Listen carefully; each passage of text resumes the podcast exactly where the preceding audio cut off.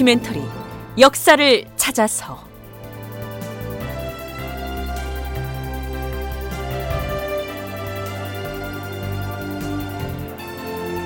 제 484편 정벌이냐 회유냐 조선의 대여진 정책. 극본 이상락 연출 임종성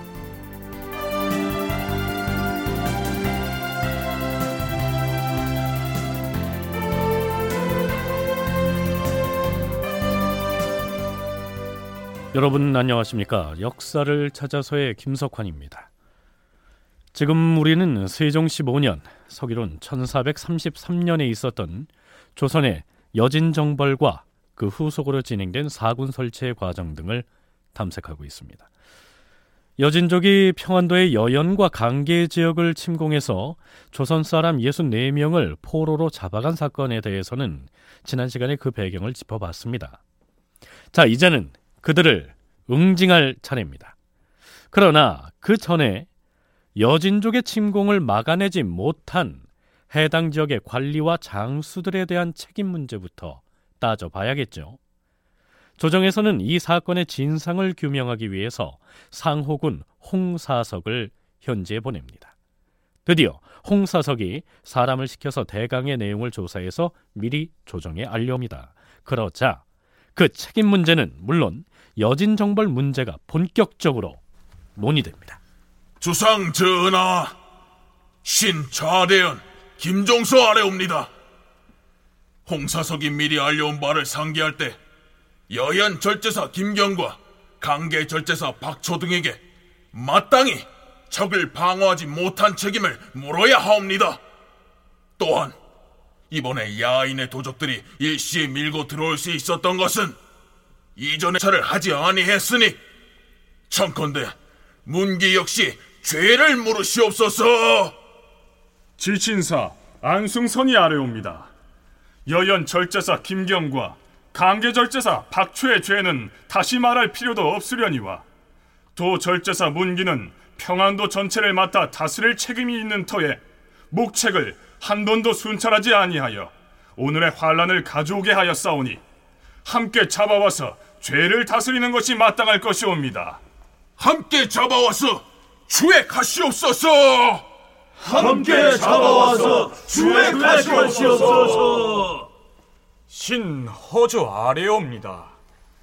마땅히 평안도 도절제사 문기의 죄를 물어야 하오나 여연과 강계 두 곳의 장수를 일시에 바꾸는 것은 불가하옵니다. 새 도절제사가 부임하기를 기다린 뒤에 잡아오더라도 아직 늦지 않을 것이옵니다. 음, 첫날 경들이 논의하기를 파저강 야인들의 소행을 짐진 모르는 체하고 일단 그대로 두고 논하지 않는 것이 좋겠다. 이런 의견이 있었는데 과인도 그렇게 여겼어요. 허나 지금 다시 생각한즉 그 야인들이 우리 지경에 가까이 있으면서 이유 없이 변경을 진범하여 인민을 죽이고 사로잡아 가는데 나라에서 가만히 앉아서 지켜보기만 한다면 후일에 그 도적들의 진범을 부추기는 결과를 가져올 것이요. 사실 군사와 무력을 앞세워서 저들의 본거지로 깊숙이 쳐들어가는 것은 과인의 본 마음이 아니고 군사를 정돈하고 출동시켜서 일단 무의를 보이려고 하는 것일 뿐이며 저들이 만약 성심으로 귀순을 해온다면 토벌을 강행하지는 않을 것이요. 군대를 훈련하여 무의를 보이는 것이 마땅하다고 사료되옵니다. 여기에서 세종은 여연과 강계를 침공했던 야인, 즉 여진족에게 무의를 보이자 이렇게 얘기합니다. 쉽게 말하면 무력 시위를 해서 여진족이 다시는 국경을 범접할 수 없도록 위세를 과시하자. 이러한 뜻이죠. 애당초에 세종은 여진 정벌 문제에 대해서 중앙조정에서는 모른 척하고서 지켜보자는 쪽이었는데요. 여진족의 침공으로 64명이 포로로 잡힌 것 말고도 48명이 전사한 것으로 보고가 되자 이제는 군사를 움직일 수밖에 없다고 판단을 한 것이죠. 세종실록에 의하면 좌대원 김종서와 지신사 안숭선을 비롯해서 황희, 맹사성, 조말생 등 대부분의 신료들이 당장이라도 여진을 토벌해야 한다고 강경론을 주창한 반면 이조판서 허조는 신중론을 펴니다. 전하, 박초나 김경 등과 같은 무리에게 병경을 지키게 했다가 국방을 그르치게 했으니 이는 나라에서 사람을 쓰는데 실수를 한 것이옵니다. 하운데 여연과 관계를 침공했던 야인들은 그 종류가 많고 복잡해서 지금 비록 군사를 이끌고 가서 친다 해도 근심거리를 일망타진하기는 어렵사옵니다. 신의 생각으로는 아직 정보를 논하지는 말고 그대로 둔 채 야인과의 경계지대를 굳게 지키되 그들이 침범하거든 방어하고 투항을 해오거든 받아들이는 편이 편하다고 생각하옵니다. 이미 조정의 여론이 군사를 일으켜서 무위를 보여야 한다는 쪽으로 기울고 있으니 그저 두고 볼 수는 없게 됐어요. 그건 그렇고 평안도 도절제사 문기를 문책한다면 그를 대신할 사람으로 누가 좋겠습니까? 전하, 문귀의 후임으로는 최윤덕만한 사람이 없다고 사료되옵니다. 전하, 이순몽도 최윤덕에 못지않사옵니다. 역시 최윤덕이지.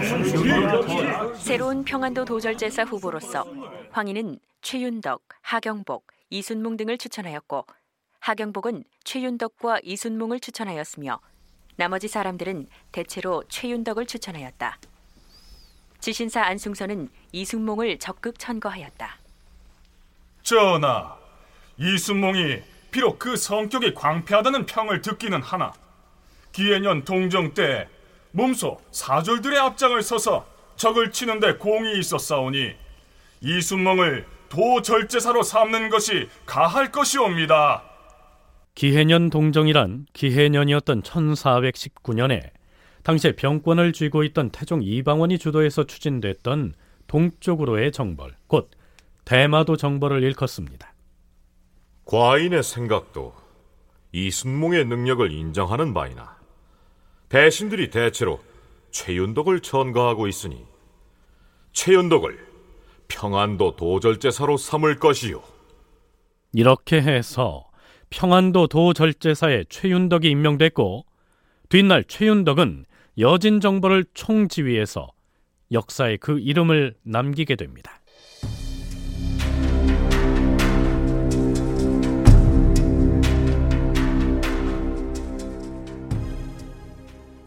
세종을 비롯한 조정 대신들의 여론이 여진족을 치는 쪽으로 방향이 정해지는데요. 그럼에도 불구하고 세종 자신이 워낙 치밀하고 조심스러운 성품이어서 최윤덕이 막상 군사를 이끌고 정벌에 나서기까지는 지루하다 할 만큼 끊임없는 논의의 과정이 거쳐집니다. 여기에서 일단 조선의 여진 정벌 과정에 대한 탐색은 뒤로 미루기로 하고요. 여진은 어떤 종족인지, 조선은 여진족에 대해서 어떤 정책으로 임해왔는지 등을 짚어보도록 하겠습니다. 앞에서 조선의 조정에서 여진 정벌을 논의하는 과정에서 어떤 대목은 여진이라고 부르기도 하고요. 또 어느 대목에서는 그들을 들야자의 야인이라고 부르기도 하는데요. 야인이라는 이 칭호는 이미 태조 이성계의 일대기를 다룬 실록 기사에도 나타납니다. 태조실록 제1권 총서에서는 태조가 아버지인 환조를 따라 나가서 사냥을 하다가 짐승을 발견하고 꽁꽁언 비탈길로 말을 달려서 활을 쏘았다. 태조의 화살은 번번이 명중하여 단 한 마리도 도망가지 못하였다. 그러자 야인이 놀라 탄식하기를 귀인의 활솜씨는 세상에서 대적할 사람이 아무도 없겠습니다라고 하였다. 이렇게 기술하고 있고 태조 4년 12월 14일의 실록 기사에서는 또 이렇게 적고 있습니다. 삼국시대 말기에 고구려가 멸망하자 평양 이북은 모두 야인들의 사냥터로 변해 있었는데 고려 때 남방 백성들을 옮겨서 채우고 의주에서 양덕에 이르기까지 장성을 쌓아 국경을 굳게 하였다. 그러자 야인들은 그 사는 곳이 불안하여 자주 반란을 일으켰으며 군사를 일으켜 침공하기까지 하였다. 한때 안변 이북은 여진이 점령한 바가 되어 국가의 정령이 미치지 못하였으며 자, 이렇듯 야인으로만 표기하기도 하고 혹은 같은 기록 안에서도 야인과 여진을 함께 쓰기도 합니다. 성신여대 오종록 교수와 강원대 한성주 교수의 설명을 들어보시죠. 기록에 보면은 야인이라고도 나오고 여진 또 오돌이 그 다음에 올적합이라고 하는 건 우디케라고 읽고 또 올량합이라고 쓰고 이제 우랑카이 또는 대개 우리말로 이제 오랑캐라고 예, 많이 부른 예, 그런 등등의 명칭들이 이제 나오는데 예, 그런 가운데 가장 그래도 범위가 넓게 사용이 된 것은 역시 야인이라고 하는 말입니다. 그런데 그 가운데 조선과는 물론이고 이제 명하고도 가장 가깝게 지내면서 위서제 편입되거나 또는 조선의 울타리 구시를 하던 사람들 이런 사람들을 어, 뭐 야인이라고 부르기도 하지만은 좀 더 구체적으로는 이제 여진 또는 여진족이라고 이제 많이 불렀던 것이고 이 또한 이제 중국의 송과 관계를 맺으면서 그 사람들을 그렇게 부르기도 하고 또 이제 명에서도 역시 여진이라고 부르고 우리의 경우에도 이제 고려 시기에서부터 가깝게 그렇게 지내던 그런 종족들은 대체로 여진이라고 하는 호칭으로 이제 많이 사용을 해왔던 것인데 조선왕조실록에 나오는 야인, 여진 관계 기사들은 굉장히 그 객관적인데요. 그러니까 중국 측보다도 훨씬 더 자세하고 세밀하게 부, 구분을 하고 있다는 거죠. 중국 같은 경우에는 지역에 따라서 아까 말씀드렸던 건주의 세력들, 건주의 야인들이 분포하는 곳을 건주 야인 지역, 그 다음에 어, 뭐 해서 야인 지역, 그 다음에 야인 여진 이렇게 해서 세 분류로 이렇게 지역적으로 구분을 해놨어요. 그런데 이제 조선 어, 시대 이제 조선인들은 어, 지역적으로는 이제 분류하는 것은 사실 이게 합리적이지 않거든요. 왜냐하면은 여진인들은 종족, 부족별로 생활하기 때문에 이 부족들이 굉장히 넓게 퍼져 있습니다. 그러니까 뭐 건주야인 지역에 올량아뿐만 아니라 알탈이라고 하는 종족도 막 섞여 있는 거죠. 종족의 명칭들이 참 복잡한데요. 계집 여자의 참 진짜의 여진이란 말은 중국인들이 그 종족을 한자로 표기하면서 생긴 호칭이지 여진족이 스스로를 여진 이렇게 칭하지는 않았겠죠. 그런데 그들이 배후 세력을 통합해서 고려시대 금나라를 세웠고 조선시대에 다시 후금을 세우면서 여진이란 칭호가 일반화됐을 것이다. 오종록 교수의 견해가 그렇습니다. 또한 야인이란 말은 여진족을 비하해서 즉 깎아내려서 부르는 비칭이지 여진족 내의 특정한 종족을 일컫는 말은 아닙니다. 실록에 나오는 여진족의 갈래를 보면 오돌이, 올적합, 올량합 등의 호칭들이 등장하죠. 그 이 오돌이족 또는 여진족 이 사람들은 예, 반농 내지 반목 그러니까 농사를 지으면서 한편으로는 이제 예, 목축도 하는 예, 유목이라기보다는 예, 상당히 정착된 생활에 가까워져 있으면서 그러면서 이제 목축을 하는 그런 방식으로 이제 살아가던 사람들이고 이 고려나 조선하고 밀접한 관계를 맺으면서 이 배후의 유목 민족들에 대해서 이들이 주도권을 행사하는 경우가 이제 많았었는데 그리고 그것을 바탕으로 해서 결국 고려 때는 배후 세력들을 다 통합해서 이 금제국을 세운 때가 있었고 조선 시대 들어와서도 역시 다시 이제 금을 만들었었는데 옛날에 쓰던 금과 구별하기 위해서 우리는 보통 이제 후금이라고 불렀죠. 이 오도리족을 다른 이름으로는 알타리족이라고도 부르는데요. 우리가 즐겨 먹는 총각김치의 그 알타리 무가 북방 알타리족으로부터 전래된 것이라는 설도 있습니다. 자, 그다음 올적합, 올량합 등에 대한 오종록 교수와 한성주 교수의 설명을 들어보시죠. 이들 외에도 꽤 인구가 많고 세력도 있는 존재 가운데 이제 우디케, 올적합이라고 쓰는 또 오랑케 또는 우랑카이, 그 올량합이라고 쓰는 이런 사람들이 이제 알려져 있는데 우디케는 그 앞에서 말한 것처럼 우스리강 지역에 이제 거주하는 사람들이고 뒷날 우리에게 이민족을 대표하는 명칭으로 사용되는 건 오랑캐죠. 그 우랑카이 오랑캐 이렇게 부르는 이 사람들은 이 송화강 중류 유역에 예, 자리를 잡고 있던 예, 그런 세력입니다.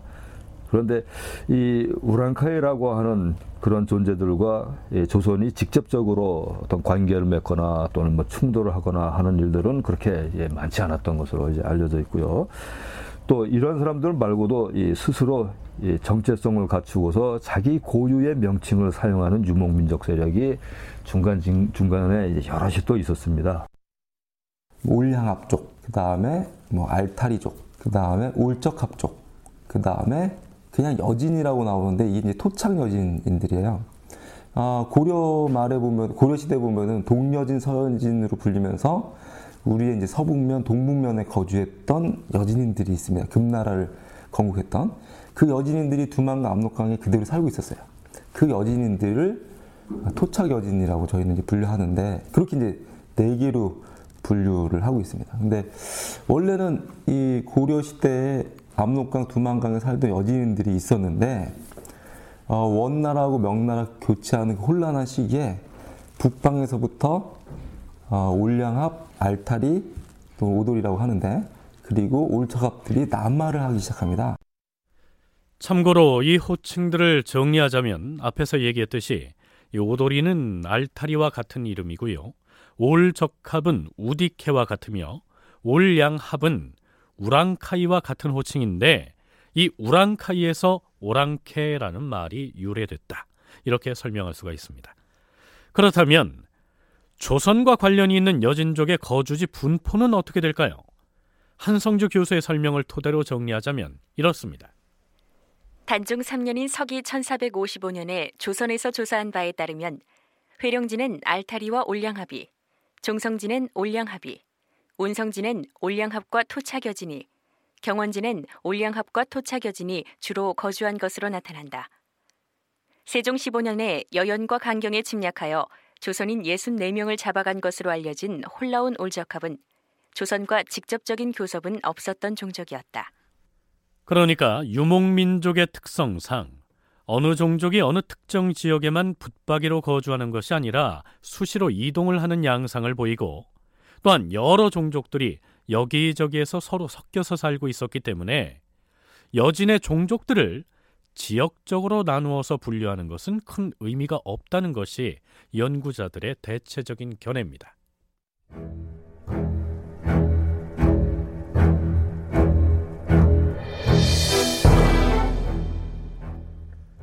앞에서 우리는 여진 종족들의 갈래와 그 분포를 간단히 살펴봤는데요.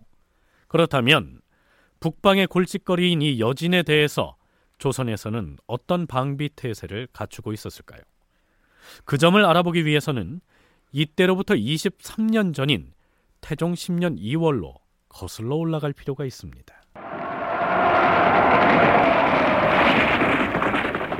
여진 올적합 소속의 김문내와 갈다계 등이 오돌이 올량합의 갑병 300여 기와 결탁하여 함길도의 경원부에 쳐들어왔다.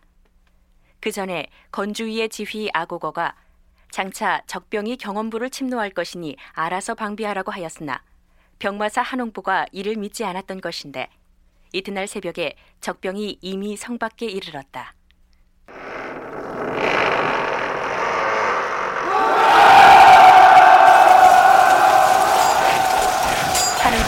허겁지겁 병졸 100명을 거느리고 출전하였는데 그가 탄 말이 화살에 맞아 죽고 한웅보도 세 발의 화살을 맞고 겨우 성 안으로 들어갔지만 3일 만에 죽었다.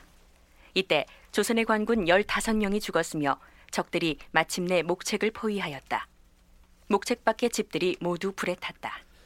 우리 프로그램 436편에서 이 내용을 간단히 다뤄봤습니다. 이때 여진의 공격으로 조선의 북쪽 방어 태세가 위기에 처했다.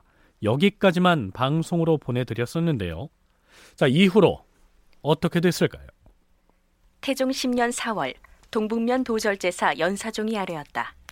전하, 오도리가 군사를 거느리고 나타나서 경원부 지근거리에 주둔하면서 방패를 만들고 또 은밀히 군마들을 깊은 곳에 몇십 명씩 혹은 수백 명씩 모이게 하여 훈련 중이옵니다.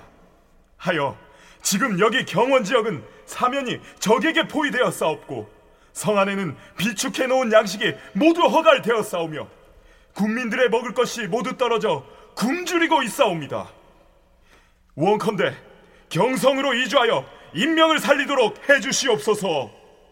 임금이 읽고 나서 지신사 등에 이르기를 경원을 옮기라고 명하였다. 그 결과 여진인들의 경원부 침입이 아주 심화가 됐습니다. 결국에는 이제 버티지 못하고 아, 경원부를 옮기는 걸로 밑으로. 근데 그 경원에 덕능과 안능이라고 하는 목조 내외에 능침이 있었기 때문에 능침을 보하다가 결국 능침까지도 이장하는 걸로 이제 되고 경원부를 경성으로 옮기는 것으로 결정이 됐습니다. 그리고 어, 이 경원지는 철폐를 해버렸어요. 파했다라고 나오거든요. 어, 결국에는 이제 조선의 이제 북방 방어선이 어, 밑으로 어, 내려온 겁니다. 여진족의 침공이 계속되자 조선에서는 경원부를 경성으로 옮기고 경원부에 설치돼 있던 경원진을 아예 철폐하기에 이릅니다. 이러니까 함경북도 최북단에 있던 경원부가 한참이나 아래쪽인 지금의 경성군 쪽으로 내려와 버렸기 때문에 함경도의 북부 지방은 무인지경의 공백 상태가 돼버린 것이죠. 뭐 행정상이라든가 뭐 군제상의 어떤 변화라기보다는 방어선의 후퇴라고 이해를 하시면 되고 어, 대신에 이제 그 지역은 이제 무인지경이라고 하는 표현이 나와요. 그러니까 결국 어, 경성궁 이북은 이북부터 이제 두만강 위역까지는 무인지경 조선인들이 살지 않는 땅들이 됐다. 그래서 어떤 이제 뭐 음, 행정 체제라든가 아, 군 체제가 큰 변화를 겪었다기보다는 진을 폐쇄를 하고 아, 그리고 아, 군을 밑으로 내리면서 아, 방어선의 후퇴 그렇게 이제 이해하시는 게 좋을 것 같습니다. 그러니까 북방의 방어선이 남쪽으로 상당히 후퇴했다는 얘긴데요. 그렇다면 그 후퇴한 북방 경계 지역의 방어는 어떤 식으로 하고 있었을까요? 대체로 그 이전에는 이 군익도라고 하는 것을 중심으로 해서 국방을 담당을 하도록 해왔습니다. 군익도의 중심지는 저 북쪽 지역에서부터 보면은 서쪽에 그 의주가 있고요. 그리고 그로부터 이제 동쪽으로 가서 강계, 또 다시 좀 동쪽으로 가서 이제 삭주, 그리고 이제 남쪽으로 내려가서 안주, 가장 남쪽에 평양 이렇게 다섯 개가 이 평안도의 다섯 개 군익도의 중심지입니다. 그리고 군익도 중심지를 이 요새화해서 거기에 이제 성곽을 쌓고 또 주변에 교통로에 중요한 그 산성들을 쌓고 해서 예, 큰 군대가 이 조선에 침입해 들어왔을 때 예, 그것을 예, 격퇴할 수 있도록 예, 말하자면은 예, 방어망을 구축을 했는데 날개 익자를 쓰는 이 군익도란 중심에 중익을 설치하고요. 왼편에 좌익, 오른편에 우익을 설치해 두었다가 유사시에 삼익 체제로 군대가 편성돼서 움직이는 군사 편제를 일컫습니다.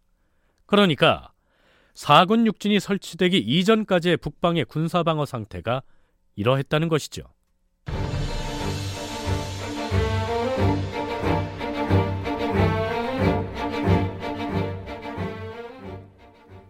자, 이번에는 지금까지 조선에서는 북방의 여진족에 대해서 어떤 정책으로 임해왔는지를 살펴보도록 하겠습니다. 우선 세종 14년의 실록 기사 한 대목을 살펴보죠. 세종 14년 11월 4일 이조판서 허조가 아래였다. 주상전하, 향화인으로서 우리나라의 관직을 받은 자가 과전을 받고자 하옵는데 그 조파를 상고해본즉 근본을 알지 못하여 종류를 가릴 수 없었사옵니다. 하오니 과전을 주는 것은 법에 어긋남이 있사온데 어떻게 처리하는 것이 좋겠사옵니까? 그러자 임금이 말했다. 그러나 그자도 향화인으로서 이미 우리 조정의 관직을 받았던 것이 아니요. 그리하였으면 이로부터는 이미 준 사족이 된 것이니 비록 종파를 알지 못한다 하더라도 과전을 주는 것이 옳을 것이요. 여기에서 향화인이란 말이 나오는데요. 현대어로 바꿔서 말하자면 귀화한 사람을 일컫습니다. 그러니까 앞에서 소개한 기사의 내용은 조선에 귀화한 여진족 출신의 사람에게 이미 조선의 관직을 주었던 것인데 그 귀화 여진인에게 과전까지 줘야 하느냐의 여부를 놓고 이조판서 허조가 세종의 의견을 구하는 대목이죠. 물론 과전이란 관직을 가진 사람에게 그 직책의 품계에 따라서 조세를 징수할 수 있는 특권 등을 갖도록 지정한 토지를 말합니다. 여진족으로서 조선의 귀하에서 관직을 받은 사람을 일컬어 학계에서는 직책을 받은 여진 사람이란 의미로 수직 여진인이라고 칭하는데요. 조선 초기 수직 여진인 연구라는 논문을 쓴 강원대 한성주 교수의 얘기를 들어보시죠. 그 조선에서는 이제 조선의 내조, 아, 즉 조회를 참석하러 조공을 바치러 오거나 또는 지금처럼 이제 완전히 귀화를 해서 조선 영토에 사는 사람들 모두를 다 이 향화인이라고 불렀습니다. 큰 범위죠. 아, 그런데 이들 중에서 어느 정도 재능이 조선 땅에 살고 있는 귀화인들 중에서 재능이 있으면 관직을 주기도 했고 그 다음에 내조하는 사람들 중에서 먼 지역에 살지만 어, 어느 정도 지위, 뭐 추장이라든가 그 자제라든가 뭐 사위라든가 이런 어, 어느 정도 지위가 있으면은 지위에 상응하는 관직을 이제 주어, 줘왔습니다. 이제 그렇게 어, 관직을 준 이유는 사실 조선 시대의 독창적인 것이 아니라 이미 고대부터 어, 외국인 이방인들에 대한 이제 관직들을 줘왔고 그 재능을 이제 활용해 왔었고요.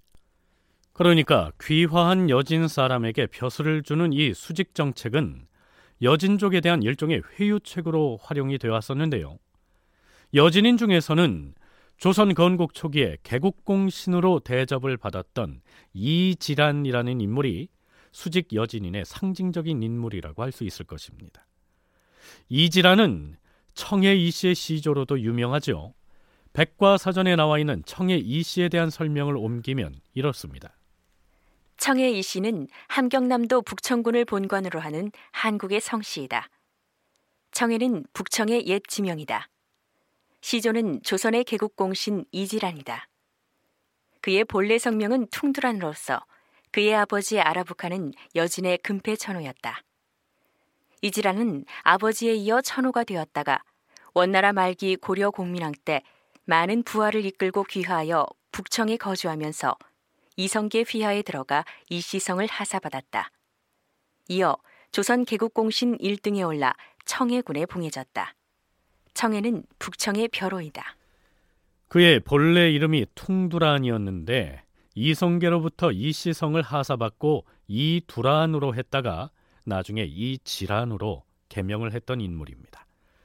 이 이질환의 아들 이화영은 세종 초 벼슬이 우군부 판사에 이르렀지요.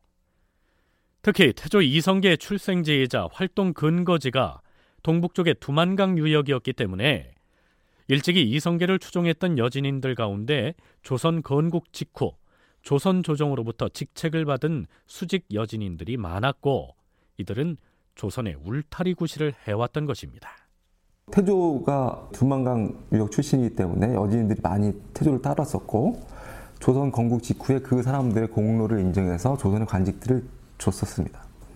아, 그게 이제 태종을 거치고 이제 세종 때가 돼서 아, 조선 시대 수직 정책이 더 광범위하게 전개되고 확립됐다고 저는 어, 주장을 했는데요. 어, 기본적으로 이 수직 정책은 그 조선의 울타리 권리를 만드는 정책 중의 하나였습니다.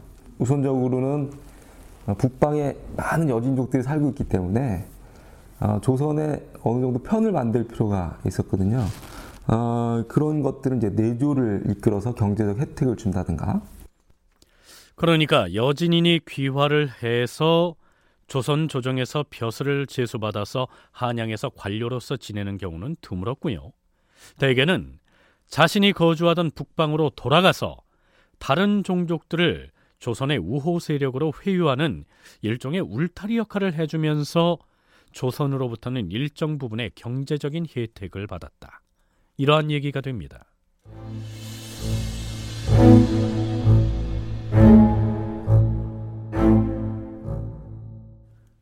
그렇다면 조선 조정으로부터 명예직에 해당하는 관직을 수여받고서 자신들의 본거지로 돌아간 그 수직 여진인들은 어떠한 경제적인 혜택을 받았을까요? 오종록 교수의 얘기입니다. 주로 이제 여진족 그러니까 이 오돌이 이렇게 부르는 그 사람들에게 주로 벼슬을 주게 되는데 에, 조선은 이 이만주 휘하 세력을 비롯해서 한자로는 이제 동맹과 천모가 이렇게 쓰고 예, 퉁맹과 티무로라고 이렇게 있는데 그 이만주 또 예, 퉁맹과 티무로 이런 그 대족장의 밑에 있는 그 휘하 세력들 그 이들이 전체적으로는 이제 오돌이 이렇게 부르는 여진족인데 이 세력은 이제 한편으로는 그 더 깊숙이 멀리 거주하는 유목 민족이 이 조선을 침공하는 것을 이제 방지하는 예, 그런 울타리 구시를 이제 하면서 이 조선으로부터 여러 가지 도움을 받는데 가장 중요한 게 이 소금이나 농기구와 같은 것들을 받는 겁니다. 오종록 교수가 예로 든 동맹가 천모가의 사례를 좀 더 구체적으로 살펴보면 이른바 수직 여진인의 경우에는 생필품을 비롯한 여러 가지 물품을 아주 끊임없이 요구함으로써 조선 조정의 골머리를 앓게 한 사례들이 잦았던 모양입니다. 전하, 함길도 감사의 보고에 의하면 동맹과 천모가가 또다시 양식과 소금 따위를 요구해 왔다고 하옵니다. 음. 하지만 그가 거느린 야인의 세가 만만치 않으니 그자의 요구를 거절해서는 아니 될 것이요. 그 대신에 청한 바를 모두 들어줘서는 아니 될 것이고 함길도 감사에게 명해 잡곡 백석을 주라 이르되 만약 또다시 청하면 상부에 아래는 일이 너무 잦아서 난처하다. 이렇게 핑계를 대라 이러시오. 또한 평상시에 저들을 대접하는 예에 의해 잡곡과 물고기와 소금과 옷감을 형편에 따라서 조금씩 보내주라 이러시오. 이때가 세종 5년 7월이었는데요. 8개월 뒤인 이듬해 3월 27일에도 비슷한 요구를 다시 해온 것으로 기술돼 있습니다. 동맹과 천모가의 관하에 있는 사람이 식량 등을 청하였으므로 병조에서 아뢰었다. 전하, 동맹과 천모가의 관하에서 식량과 어염과 보물을 청구하여 왔사오나 이 물건들은 한정이 있으므로 원하는 대로 주기 어렵사옵니다. 청컨대 국고에 잡곡 100석과 소금 30석을 준비해 두었다가 그들이 다시 와서 요청하게 되면 전례에 의하여 적당히 나누어 주도록 명하시옵소서. 음, 그리 하시오. 수직 여진인들이 조선의 물품을 요구할 때마다 소금이 빠지지 않습니다. 오종록 교수는 그들에게 곡식만큼이나 더욱 절실한 물품이 바로 소금이었을 것이라고 얘기합니다. 그렇다면 당시 조선의 소금 생산량은 여유가 있었을까요? 특히 서해안 지역은 뻘에다가 물을 바닷물 가둬가지고 예, 농도를 상당한 정도 높여서 어느 정도 소금 생기는 게 보일 정도로 그 높인 다음에 그 물을 길어 가지고 끓여서 소금을 만들었는데 동해안에서는 뻘을 그렇게 그 만들어서 이용할 수 있는 데가 거의 없기 때문에 예, 동해안은 거의 대부분 그대로 길어가지고 그걸 그대로 끓여야 됐습니다. 대신 뭐 동해안 쪽에서는 나무 구하기가 좀 더 쉬웠을 수는 있겠는데 그런데 그 소금을 그렇게 끓여가지고 만들려면은 많은 장작을 이제 대야 되니까 그게 이제 힘이 많이 들었던 거죠. 그래서 당시에 소금을 얼마나 생산하느냐 하는 것은 소금 가마의 숫자로 나타냅니다. 동해안 지역의 염간, 즉 소금 굽는 일에 종사하는 사람들이 나라에 바치는 소금의 물량을 조달하느라고 얼마나 고초가 많았는지 세종 9년 4월 24일 강원도 감사가 올린 글을 살펴보도록 하죠. 전하, 강원도 내 영동 지방의 각 고을에서 소금을 공납함에 있어 염간 한 사람 명의로 1년 수납 물량이 20섬씩이옵니다. 이 사람들은 소금을 굽는 일로 농사를 대신하여 생계를 유지하는 자들이온데 근래에는 바닷가에서 소나무 베는 것을 금하는 법령이 엄중하여 먼 지방에서 나무를 해가지고 오기 때문에 이를 운반하는 소와 말이 도중에 죽거나 상하게 되는 데다 매년 세납하는 소금의 수량을 채우지 못하여 사람들이 몹시 고통을 당하고 있사옵니다. 아래옵건대 나라에 세납할 소금의 물량을 반액으로 감하여서 매년 한 명당 열 섬을 넘지 말게 하심으로써 민생을 편하게 하여 주시기를 청하옵니다. 삼면이 바다인 조선에서도 소금을 마련하는 일이 만만치 않았다는 사실을 알 수가 있습니다. 중국 서북 지역의 경우 육지에서 암염이 생산되기도 했지만 당시에 여진족이 거주하던 동북 내륙에서는 소금이 생산되지 않았기 때문에 그들에게 소금은 글자 그대로 작은 금처럼 귀한 물품이었고 따라서 소금은 조선이 여진족을 통제하는 매우 좋은 수단으로 활용될 수 있었던 것이죠. 그렇다면 조선으로부터 지원을 받은 수직 여진인들은 그 물품을 어떻게 처리했을까요?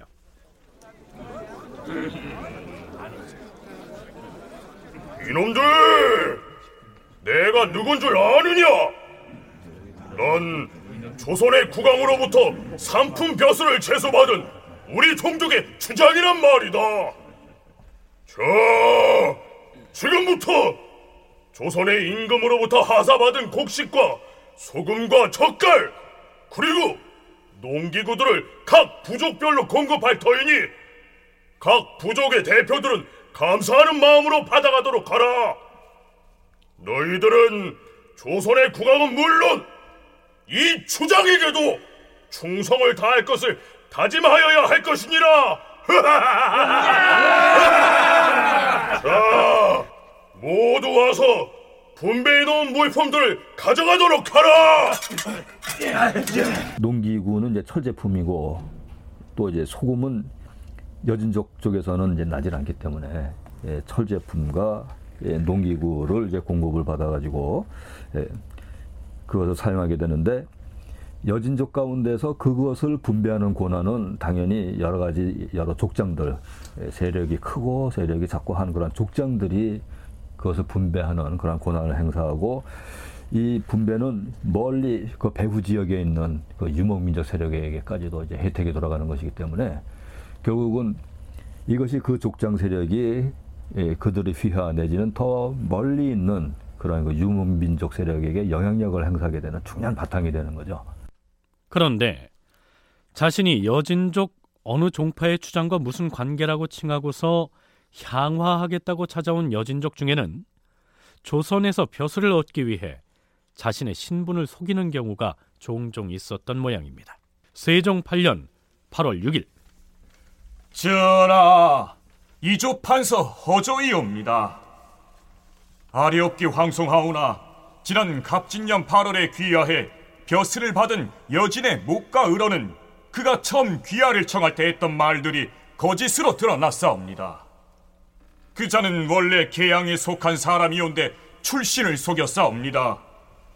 또한 목과 을원과 같이 나왔던 금유 시흥합과 이여을 허취 그리고 을사년 8월에 귀하한 금거 이대 금호 심파 대양합 등 계양 지역에서 건너온 자들 역시 처음에 와서 야인으로서 조선에 향화한다고 사칭하여 과분하게 관직을 받았사오니 그 직을 모두 회수하고 마땅히 추방하시옵소서. 이러한 일이 있었고 1442년에는 세종이 함길도 도절제사에게 다음과 같은 교지를 내린 것으로 돼 있습니다. 이번에 한양에 온 망가, 야시, 파하다, 구정라 등을 예조에서 접대했는데 이미 우리 조선에 향화했던 호군 낭등리복이 그자들을 보더니 전하, 지금 망가라고 이름을 일컫는 저 사람은 사실은 망가가 아니었고 수와 사롱계의 둘째 아들인 다롱계이옵니다.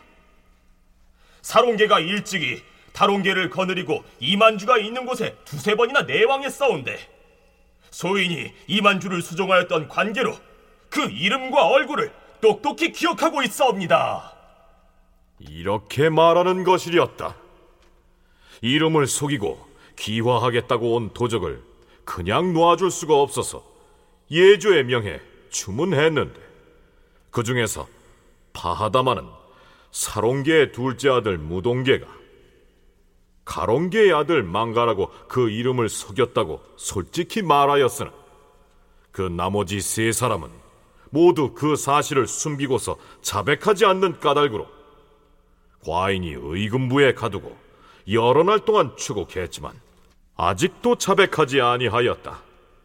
그러므로 일단 망가와 야신은 서울에 남겨두고 사실을 더 규명할 것이며 파하다와 구정나를 먼저 돌려보내니 경이 이 사실을 그곳 여진의 여러 종족들에게 자세히 물어서 다시 아뢰도록 하라. 이렇듯 자신이 소속된 여진족 내 종파를 속이거나 혹은 부모나 형제가 거대 부족의 실력자인 것처럼 속여서 조선 조정에서 벼슬을 받으려고 했다가 발각되는 사례가 적지 않았던 것이죠.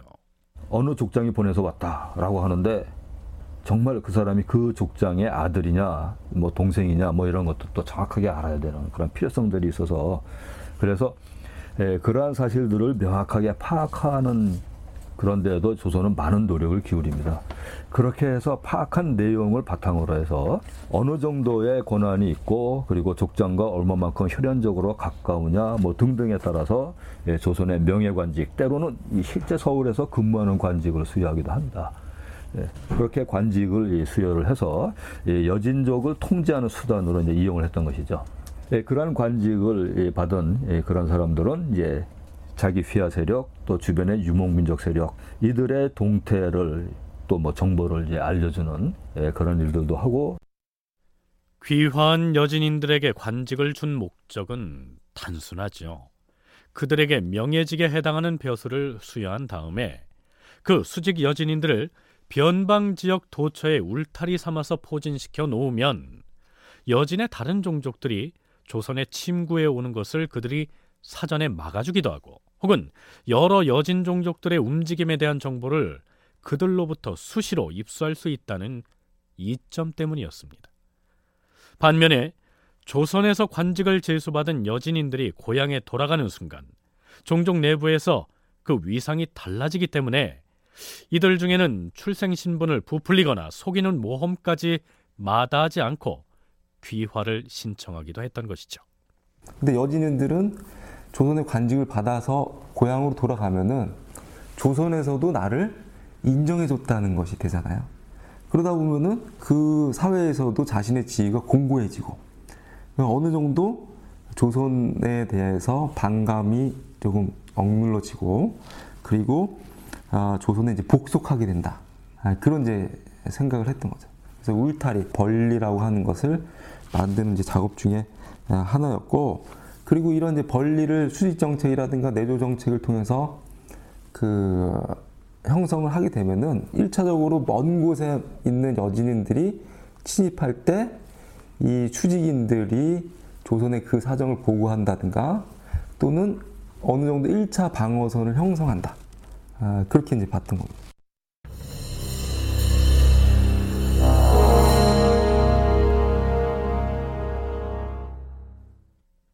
귀환 여진인들 중에는 스스로가 자청해서 궁궐의 시위 군사로 발탁되기도 했고 또한 귀화 당시에 받았던 지위가 자식에게 상속되기도 한 것으로 나타납니다. 세종 16년 6월 30일 향화인의 자손 이유가 상언하였다. 전하, 신은 그동안 아버지가 귀할 당시 받았던 전토를 물려받아서 생활을 해왔사옵니다. 하온데 이번에 호조에서 나라에 공로가 없다 하여 모두 회수하겠다 하오니 선처해 주시기를 원하옵니다. 그러자 임금은 영의정 황희 등을 불러 이를 의논하게 하였는데 황희 등이 아뢰었다.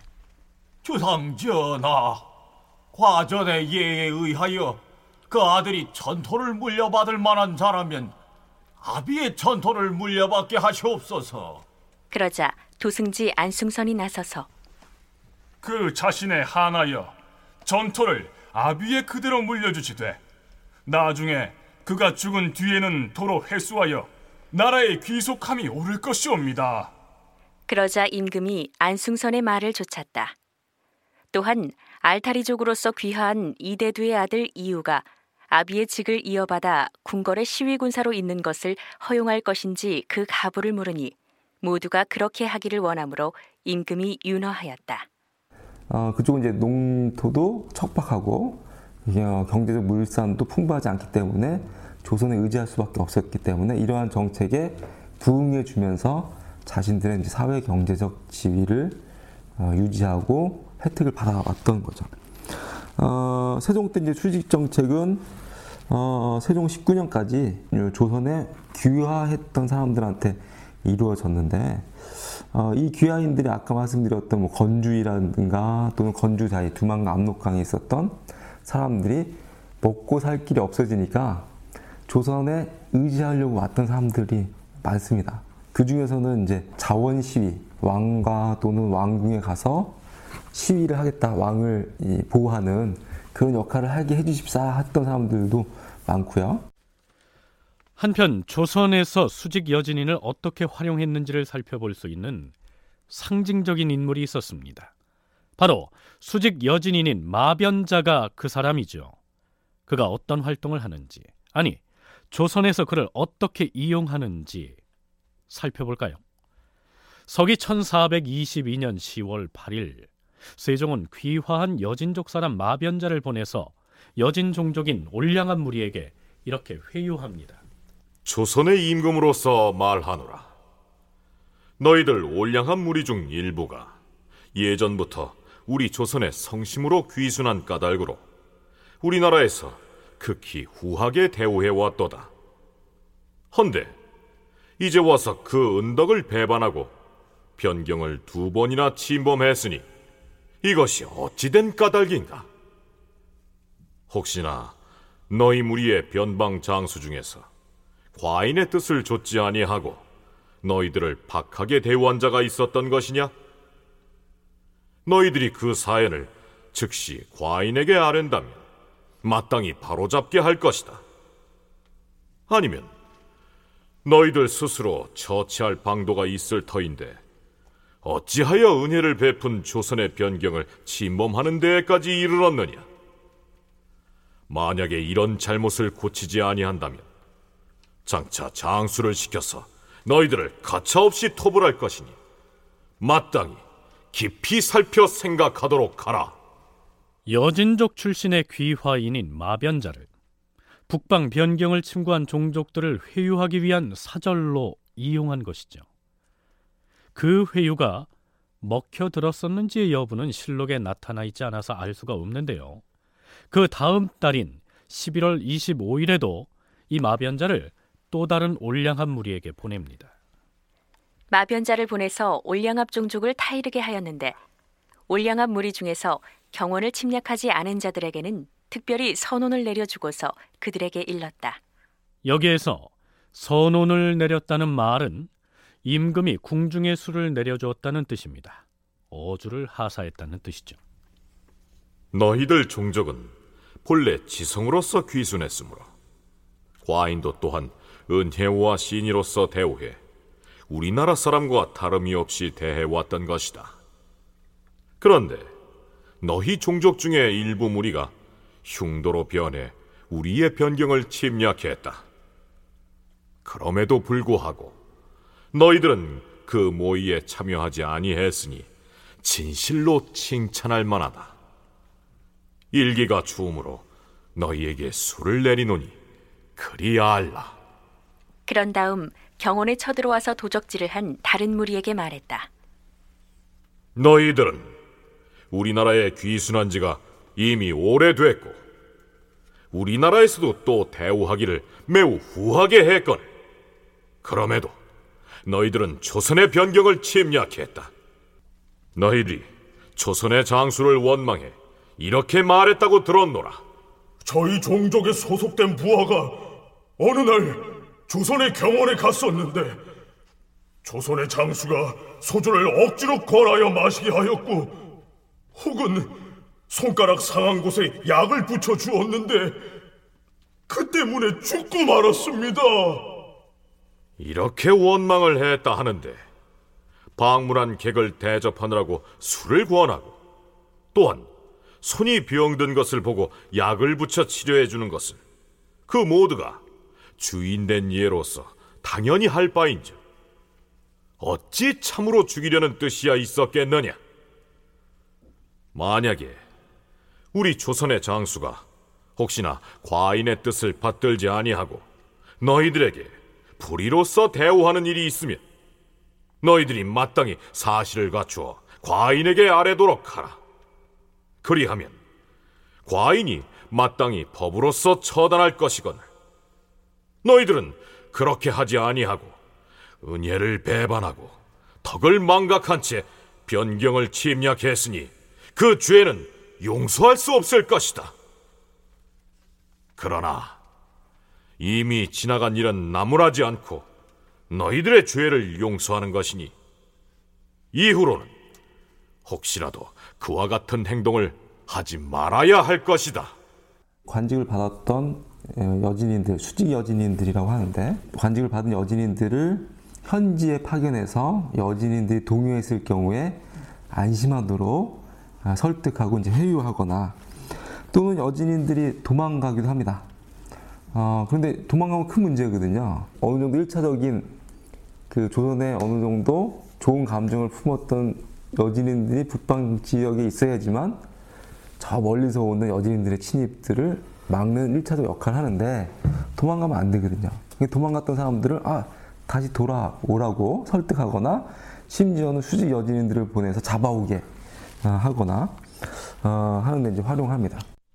그렇다면 만일 조선이 여진족을 정벌하기 위해서 전쟁을 일으켰다면 여진족 출신의 귀화인은 어떠한 역할을 했을까요?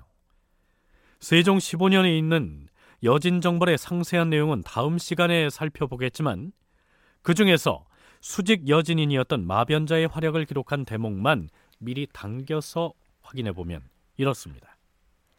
조선의 군사 600명이 어허강가에 이르러 머물면서 목책을 설치하였다.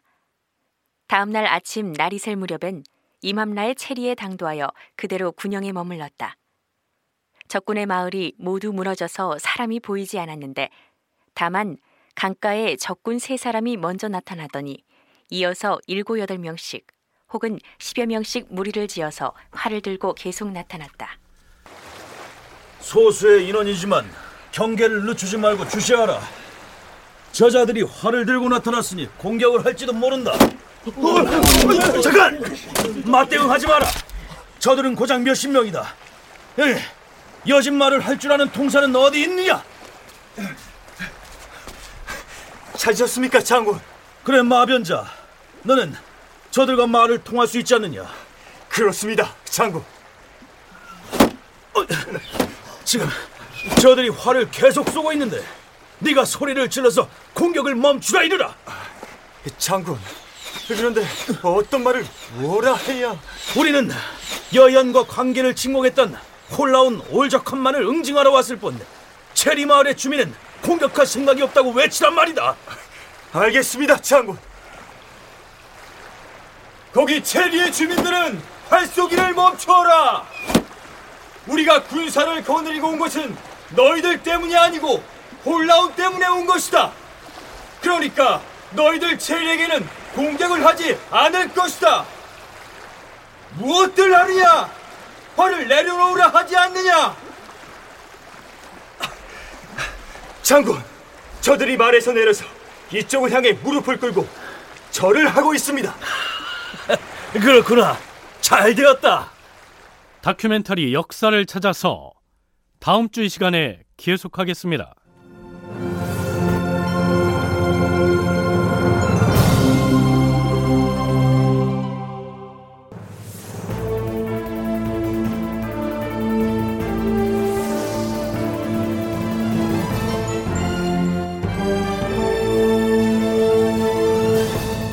다큐멘터리 역사를 찾아서 제 484편 정벌이냐 회유냐 조선의 대여진 정책 이상락 극본 임종성 연출로 보내드렸습니다.